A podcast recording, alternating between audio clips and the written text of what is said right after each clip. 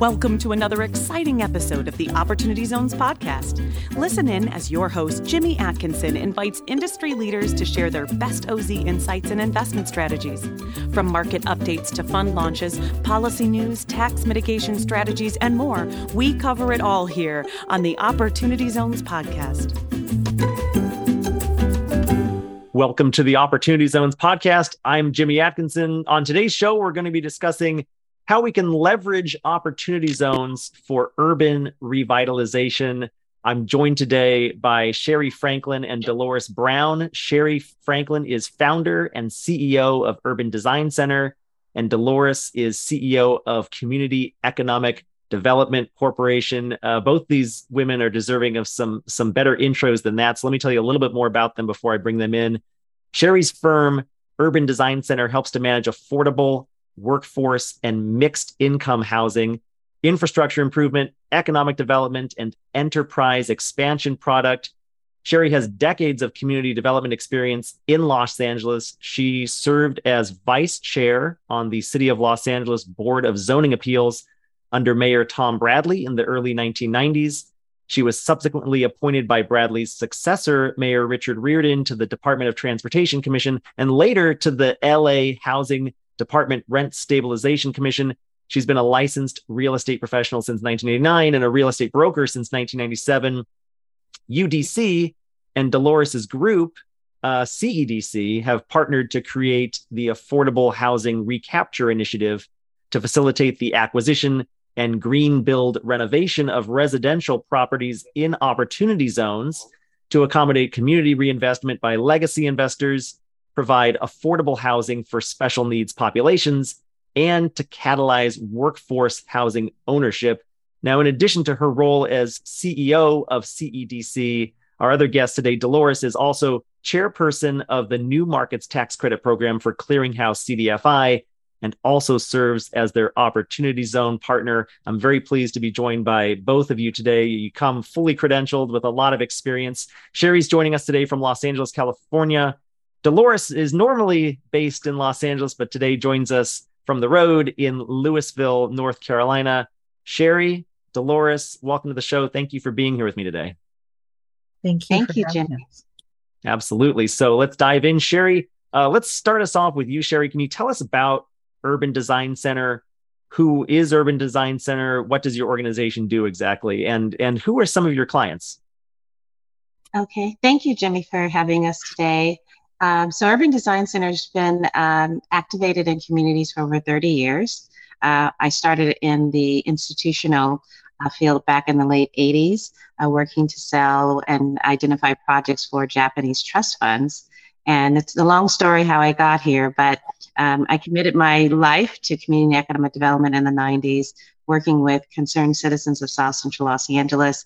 They uh, courted me to come and help them put together uh, their division of housing. They were a, a, uh, a, new organization that had fought a waste burn incinerator here in South Los Angeles and made the city lose over $500 million in, in uh, bond money because they, they canceled it over a conditional use permit and then they wanted to rebuild. They they said, "Let's build." They had negative five cents in their account at the time, so I helped them uh, uh, capitalize uh, by um, creating affordable housing through low-income housing tax credit applications, going after money from the state, going after money from the city, and we were able to build um, several hundred units together over uh, in the early 90s.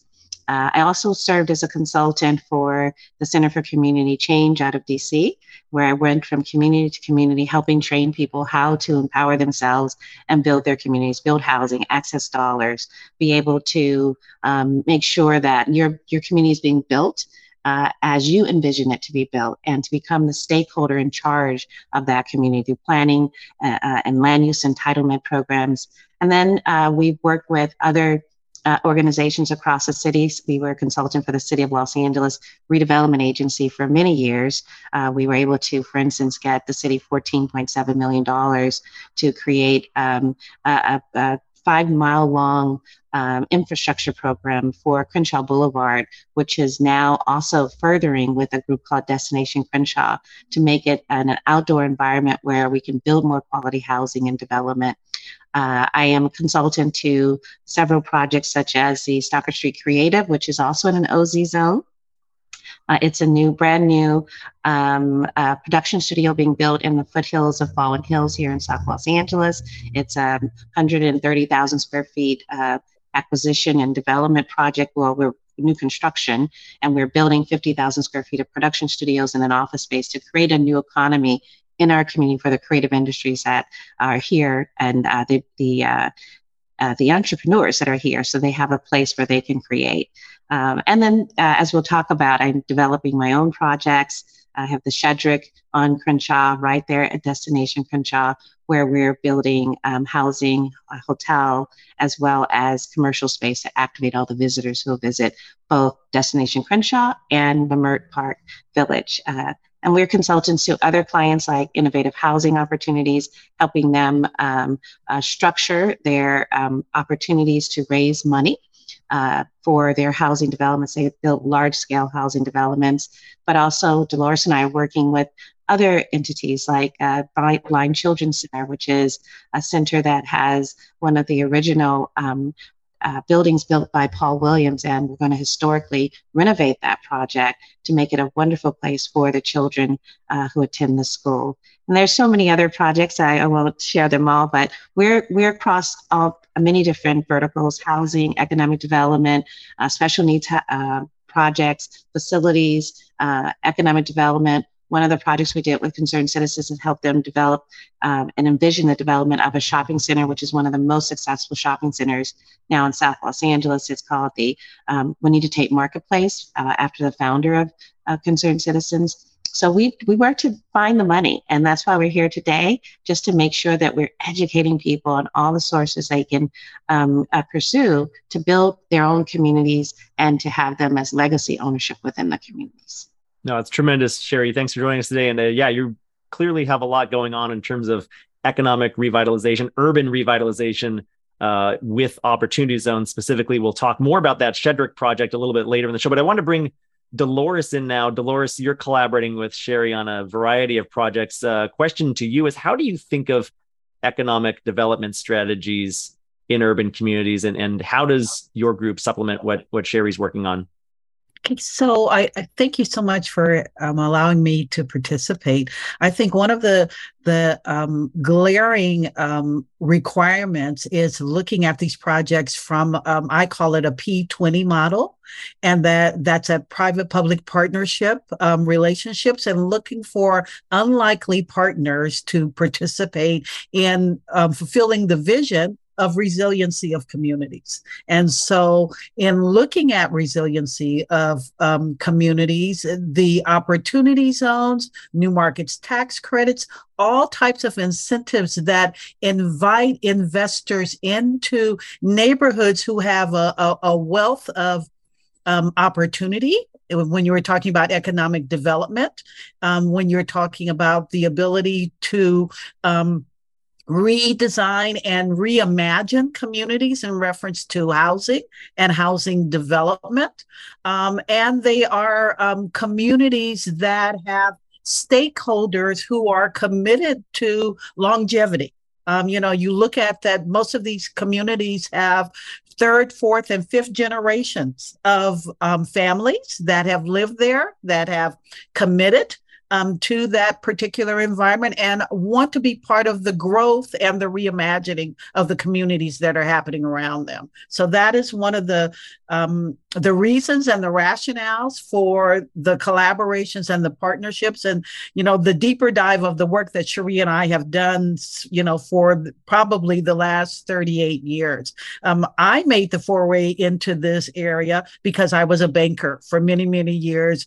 I'm very concerned about redlining and um, having the opportunity for um, communities to look at the ability to thrive. And so um, I made the leap. Um, I, I, always laugh and say that I, I, think about that, you know, in the financial world, you know, I had to figure out what did that look like before I continued to think about giving away the store. That's not what the financial industry is about. So I moved over to, you know, the social impact side of, you know, bridging the relationships and really focused in on m- one of the greatest challenges was that there was very little access to capital um, for communities. And so i you know really brought my expertise to the table to bridge the gap between showing um, in, um, community organizations and community residents how to get their financials in order to be the bridge builder in order for lending to take place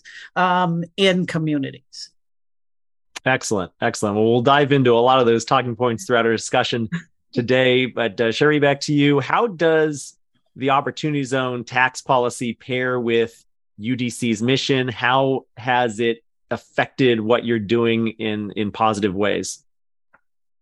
Um, so, you know, whenever there is a new idea for how do we create reinvestment in our communities, I think Dolores and I have been on the forefront of every single one of those uh, concepts over the past 30 years, whether it was low income housing tax credits, new markets tax credits, uh, EB5, uh, and uh, you know um, creating uh, empowerment zones. We actually wrote the application for the city of Los Angeles for their empowerment zone back in the 90s after the civil disturbance, and that was all about how do you figure out to, bring capital to our communities, educate the investors that this is a great place to put your dollars, and to do it with the people who are here who are educated and understand real estate and understand development. So the OZ's um, uh, opportunities are just another layer of our efforts uh, to do that. Um, we are wanting to make sure that something that seems very complex, you know, is uh, made um, understandable to people who actually have the dollars for reinvestment. And this, the OZ is a little bit different than many of the other um, uh, source funds that we've uh, worked with because new markets tax credits and low income housing tax credits are only for institutionals. Uh, those are the people who can invest, but OZ is different. And we live here in Los Angeles and in many other communities, in some of the wealthiest African American communities uh, in the country. Uh, and there are people who have assets that are that they re- they sell. And what do they do with it? Well, if you own a four bed, a four unit building, and you want to sell that building, you can either put it in 1031, or you can put it into uh, one of those Delaware trust type of entities. Uh, but what if there's nothing available? many people lose their opportunity to um, save on their tax uh, benefit because there's nothing else to reinvest in, uh, or they have to leave the community. And what we want to do is um, align our expertise to create projects that we've done and and uh, be able to pool those those uh, resources from legacy investors in our community so they can reinvest and be proud of what they own, can walk to what they own. And it totally aligns with, what we're doing because that's what our mission is, is to revitalize communities, to create legacy ownership, and to make sure that people are proud of where they live. Those are our basic missions. Oh, those are, and that's a great mission to adhere to. Dolores, anything to add there? I, I noted a moment ago that that you mentioned that you, you know you're working in communities where you've had trouble accessing capital. How has this opportunity zone initiative helped unlock some additional private capital to flow into these underserved communities. Have you seen, I know it's still early, but have you seen any uh, success with opportunity zones in that regard? Absolutely, because it, it allowed each jurisdiction to really rethink um, what it looked at as as underserved communities. And as you look at the opportunity zone maps, um, most of the um, outlining areas are in thriving areas, but they are areas that have not necessarily been exposed um, to the investor environment. And so being able to um, create the, um, the opportunity to share the richness of a community and not necessarily i think that most um, scenarios that were originally developed around the opportunity zone um, coined it from looking from um, depressed um, um, communities. And that's not necessary not necessarily so. So really being able to help that investor um, really look at the richness of the communities and also look at that forward. You know, we know that everything is based upon rate of return on investment. And so, with that said, there are thriving communities that have already got a great rate of return. They were just undiscovered communities. And so, we make sure that we create the lens on that community, but we also make sure that our community benefits you know that's that p3 relationship right? That our community benefits from being bringing in the capital that is so um, necessarily needed for those particular communities. Absolutely. So uh, dolores back back to you again here now. Uh, opportunity zones um, my listeners my viewers of this podcast uh, clearly are familiar with uh, how I how much I love the program and how I think it's a great program, and I, I talk about it constantly over the last four years. It really is a terrific tax incentive for investors, and it's also a terrific tool for community development.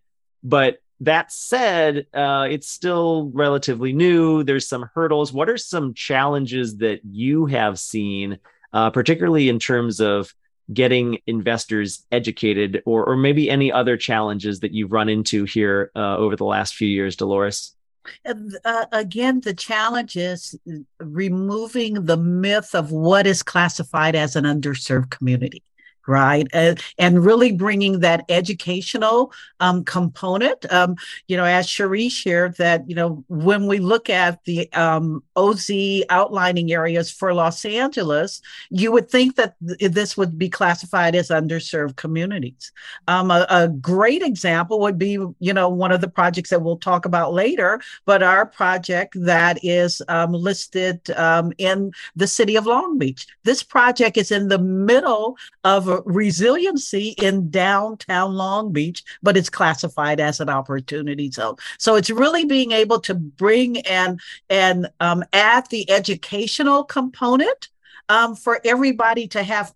You know, I I think when new um, opportunities avail, um, we lose time because there's no um, um, breaking down kind of the the language barrier to really look at how does it apply to actually bringing a transaction to fruition.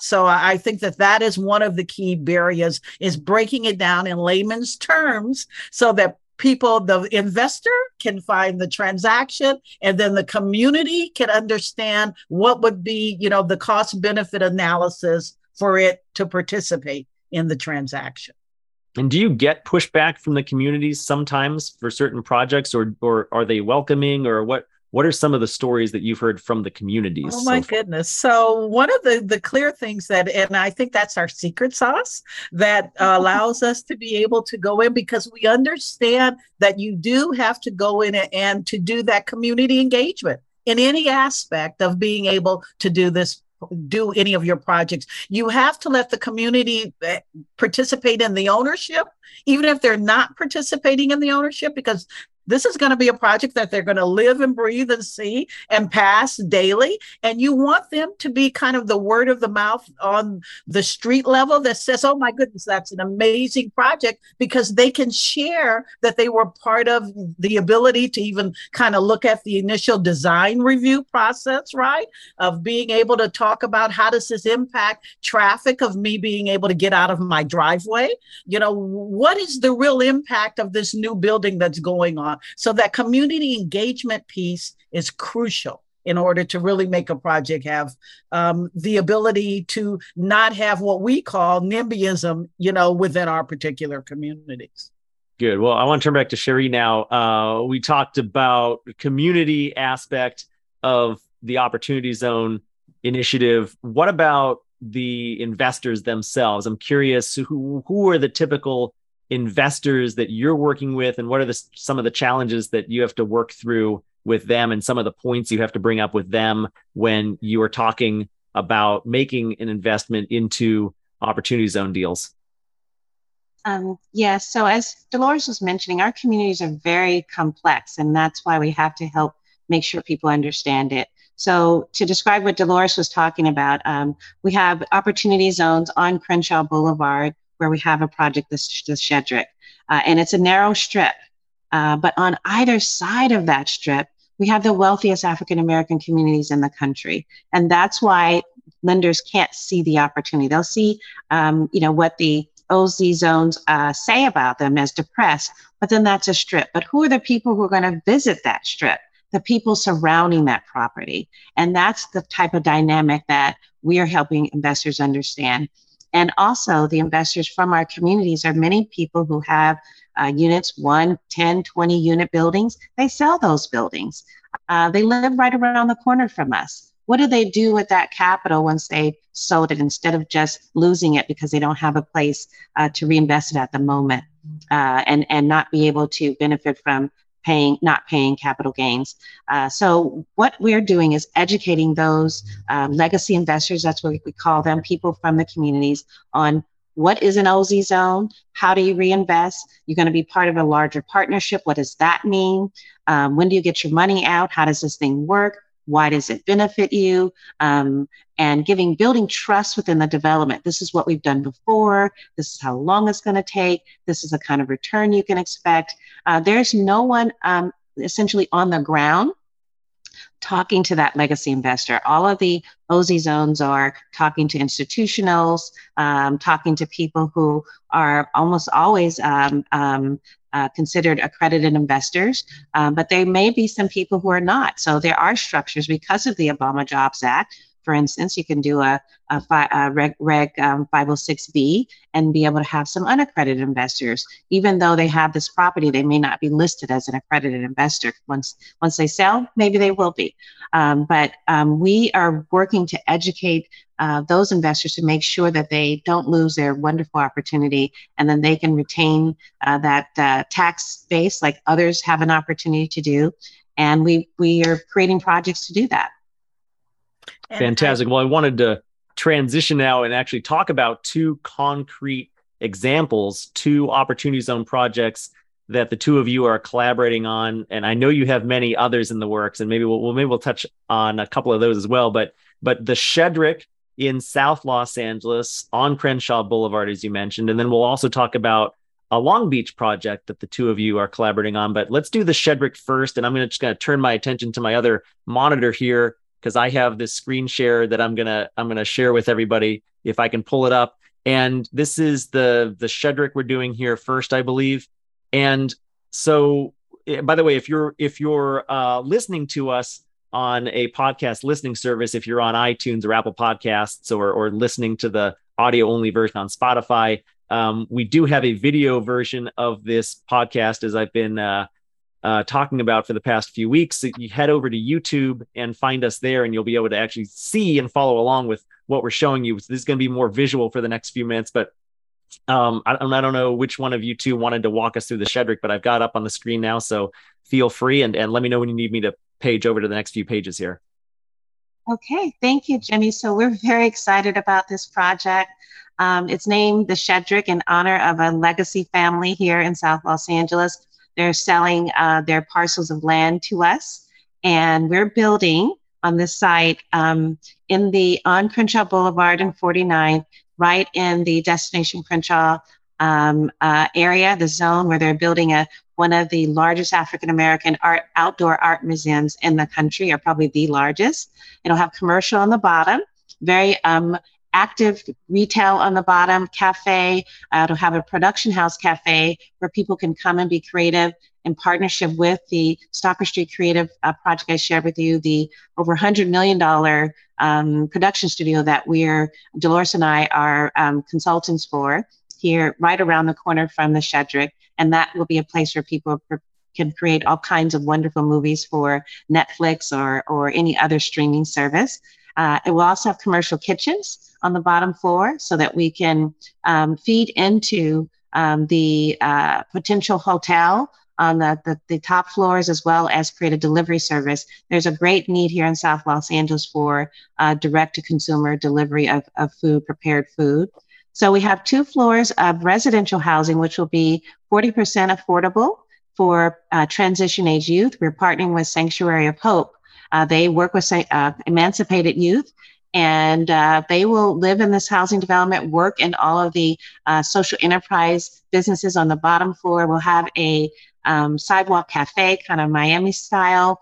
One of the other things that Dolores and I did was work with the city of Los Angeles to garner $14.7 million uh, from the state of California to build out the sidewalks because um, uh, the train now is complete along the corridor. Uh, so the K line is now open and so that um, widening of the sidewalks um, and planting trees allowed us to activate a beautiful cafe uh, on the um, street there.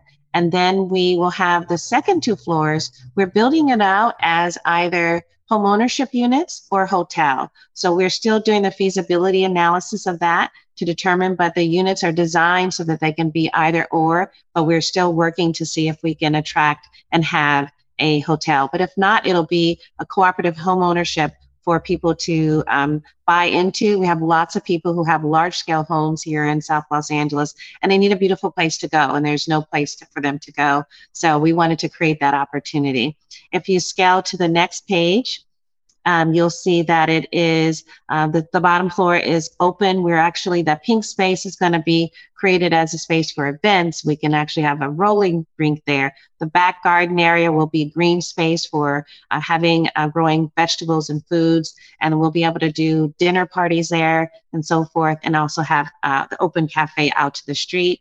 Um, the second level will have a, a multi-purpose room, which will also um, double as a screening room because our um, Street Creative Project is going to need a lot of um, creative space that becomes part of the economy that we're growing here with the studio. So we're very excited to be able to have really great, you know, maybe virtual reality kind of experiences in that space. If you scroll to the next slide, um, uh, it just shows that we're going to have residential and then we'll also then uh, have the home ownership or the hotel. And then the last slide shows you um, uh, that on that uh, fifth floor, we're going to have open space, which working really hard to design a pool on the fifth floor. And then there's the uh, rooftop deck, uh, which is fabulous because it'll have panoramic views of downtown Los Angeles all the way to Hollywood. And we'll be able to activate really cool soirees and parties on that rooftop deck and have food service from the commercial kitchens at the bottom.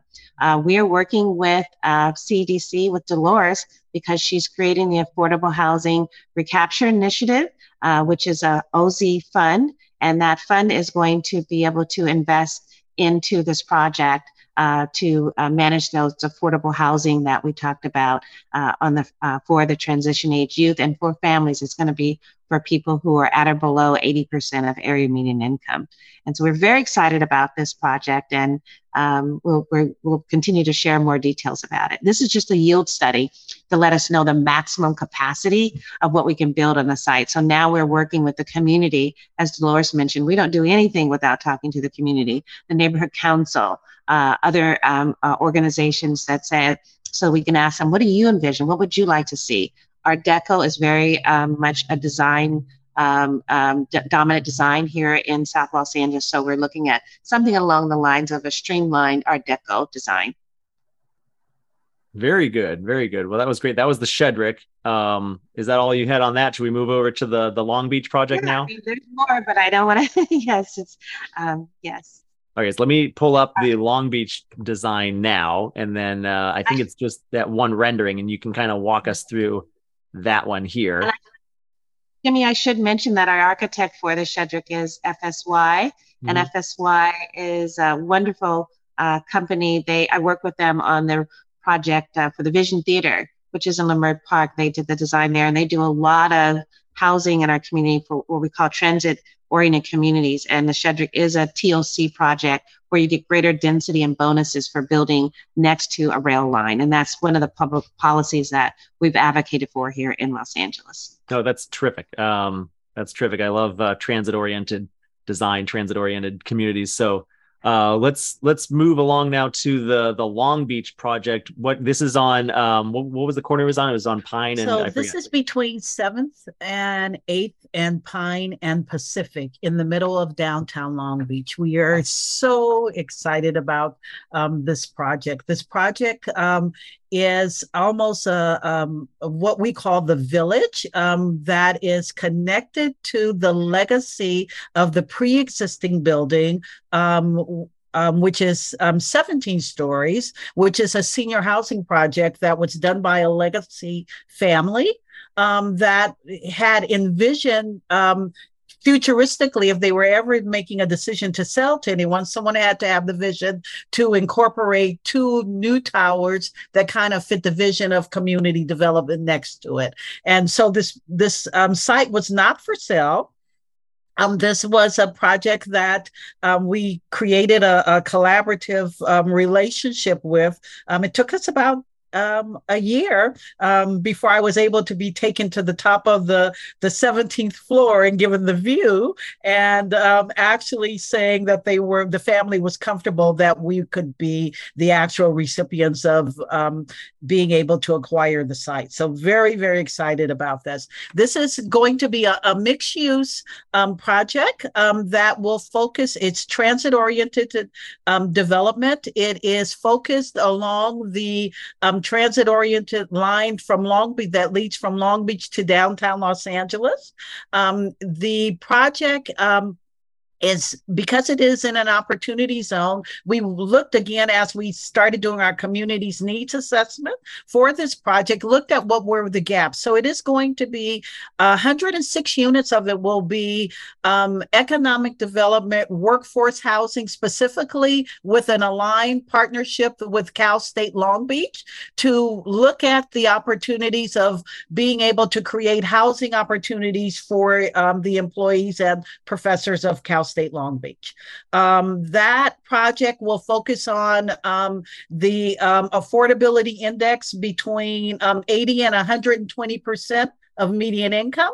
And then the our second tower, which is um, our nine stories, will be 86 units of market rate housing, and that is the component that we'll be utilizing for our opportunity zone um, perspective, the project um, total um, cost for development is $158 million.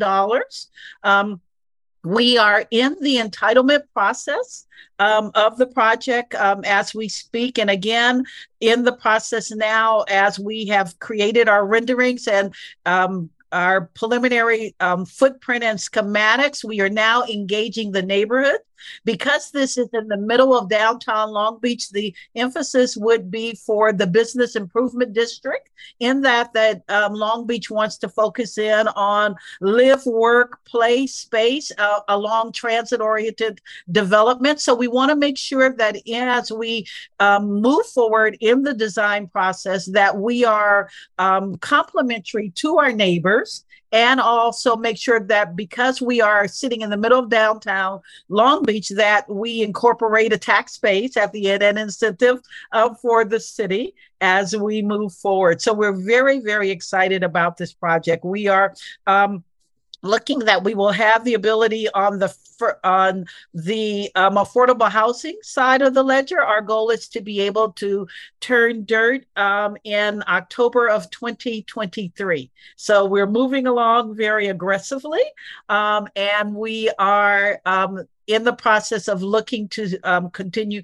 to secure our opportunity zone investor um, on the 86 units Fantastic. Well, terrific. That was uh, the Long Beach project, and we and we heard from uh, about the the uh, Shedrick in the Crenshaw corridor of South LA just a moment ago as well. So both of those projects are doing a couple of things. Um, one, they're adding more housing to these communities where housing is desperately needed. We're in a huge housing shortage all across our nation, and particularly in in in these markets. Um, two, it's it's incorporating some affordable housing, below market rate housing, workforce housing, some combination of those. Uh, and three, it's bringing in the community and the community's involvement, which I think is tremendous. Uh, it's uh, the epitome of a well done opportunity zone project, as far as I can tell, uh, right off the bat here. Um, So let's. I, I, I think it's great both those projects, and congrats to both of you on on pursuing both of them and getting the community involved as well. Now, Dolores, I think you also have some other projects that you wanted to touch on briefly, some opportunity zone projects that you're working on in Florida and in Fresno, California. What can you tell us about those briefly? Yes. So um, in Florida, we are working um, in Fort Pierce, um, focusing on, again, our I think our traditional model is I'm bringing unlikely partners to the table to think outside the box, right?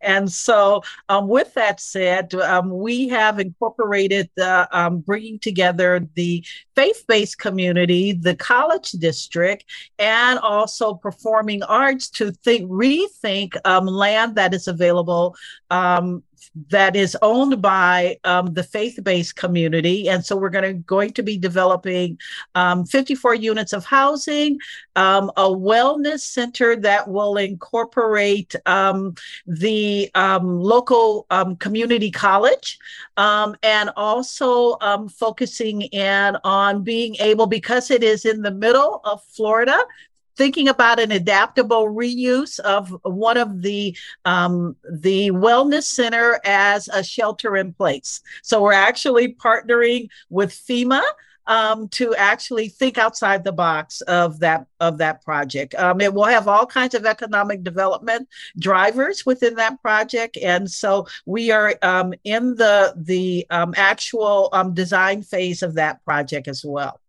Um, in Fresno, oh my goodness, so excited about this project. This project is on 121 acre um, um, aspect of a master plan community where again thinking about our part private public partnership relationships it um, has um, going to have 126 units of single family homes 297 units of multifamily, um, a partnership with the city to create a, a park within it, um, with a partnership with the local college, which that local college is um, 90% complete of, of, creating a community college, and also um, in the position of bringing um, an elementary school in the middle of Fresno of, uh, uh, and it's also located along transit-oriented um, development um, that um, really looks at the repurposing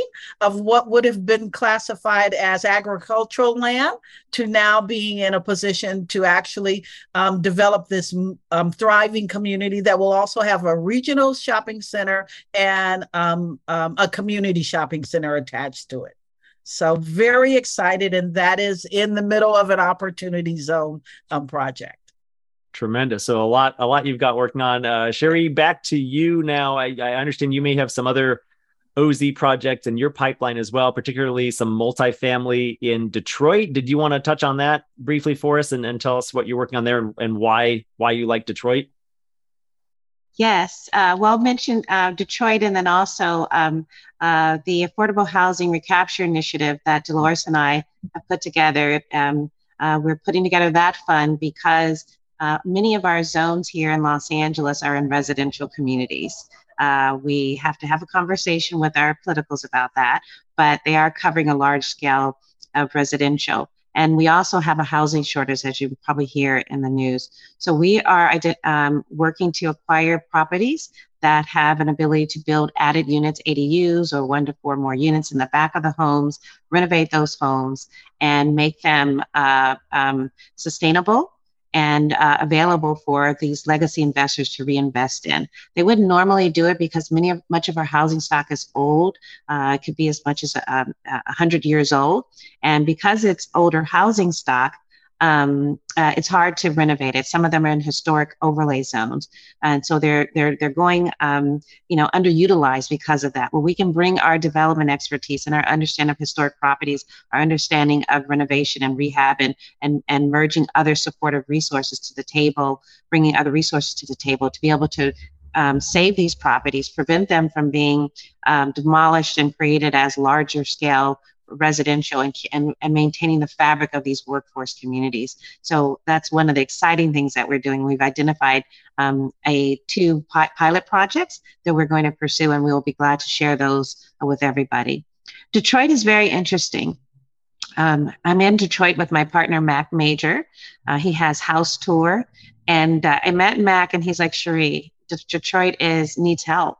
Um, and just to give a, a, sample, and I don't know if uh, people may be familiar, but I was not. Detroit was was the wealthiest city uh, in America at some point, but now it has lost more than half of its population for many reasons. Uh, and not only that, if you just imagine the city, 90,000 parcels of the land in the city of Detroit are owned by the city of Detroit.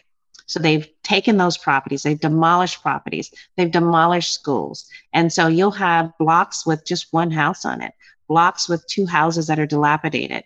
And Mac and I um, uh, have uh, two part properties in um, Detroit that we're working to re- to renovate, and we want to work with the city of Detroit and we uh, to acquire land and then rebuild.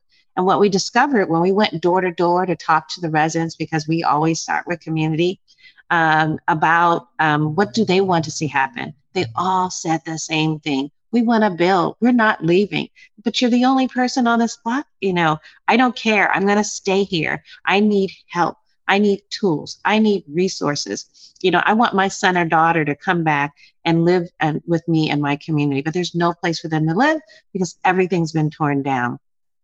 And that was one of the most touching experiences I've ever had to be uh, hugged by someone you don't know. They just walk out of their house and they say, Thank you.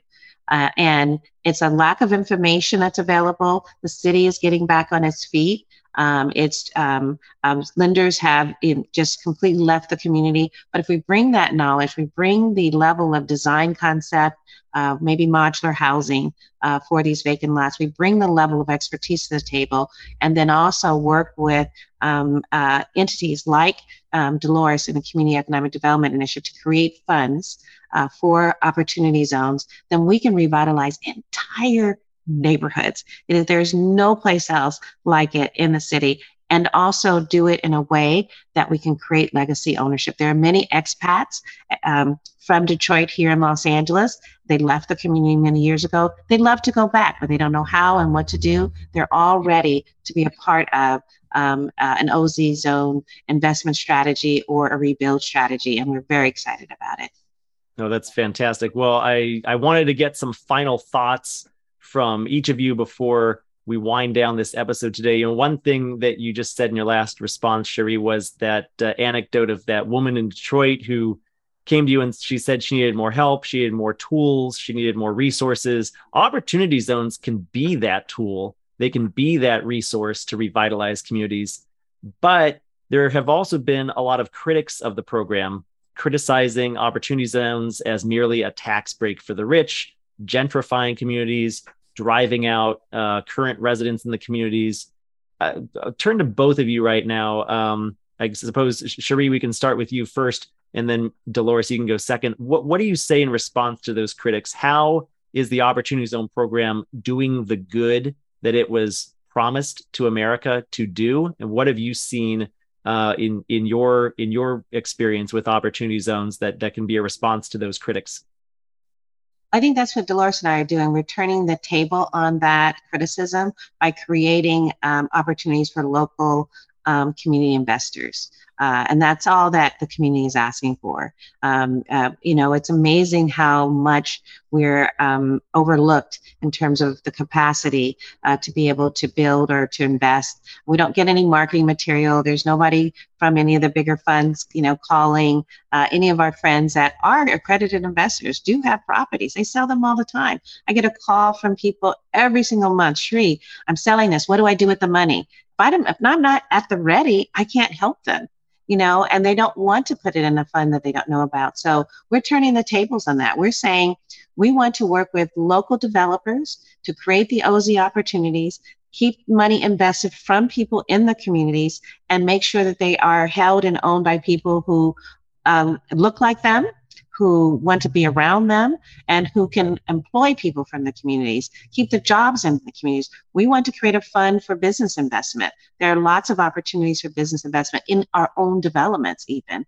So, and particularly the the um, production studio that we're creating, we're going to create a fund to invest in those production studios themselves, uh, so that we can keep those dollars. People buy homes in the community, shop, they they um, visit, you know, other families. They walk in the community. That's what people want. They want a solution to being able to get to the opportunity and for it to be able to benefit them. And that's what we're all about, and that's what we plan to do. As long as this uh, opportunity a concept is available here, um, you know, from the federal government, we're going to be here educating people and making sure that the, the table has turned.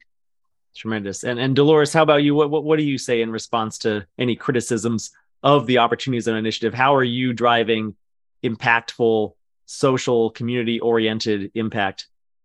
Well, I think that the our major emphasis is demystifying what this looks like and having the ability when we're looking at bringing unlikely people to the table of being able to create inclusionary environment around a conversation.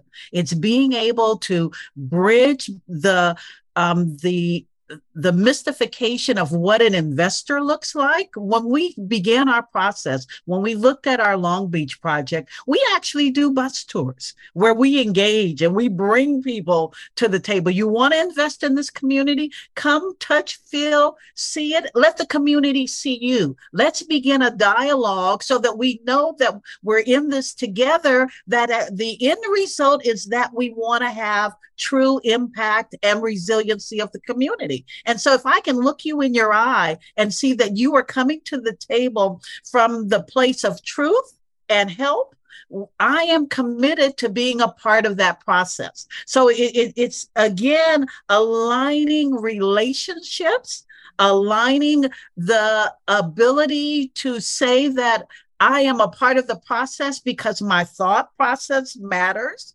And then we have the ability, I'm going to champion you. I'm going to be your advocate. I'm going to be your salesperson. I'm going to actually be your defender for you if I know who you are. But I don't, you know, most communities don't like to know that there's this mysterious X person that has walked into the community because then you allow for people to make assumptions of, you know, um, stereotypic thought process of what they think that investor is.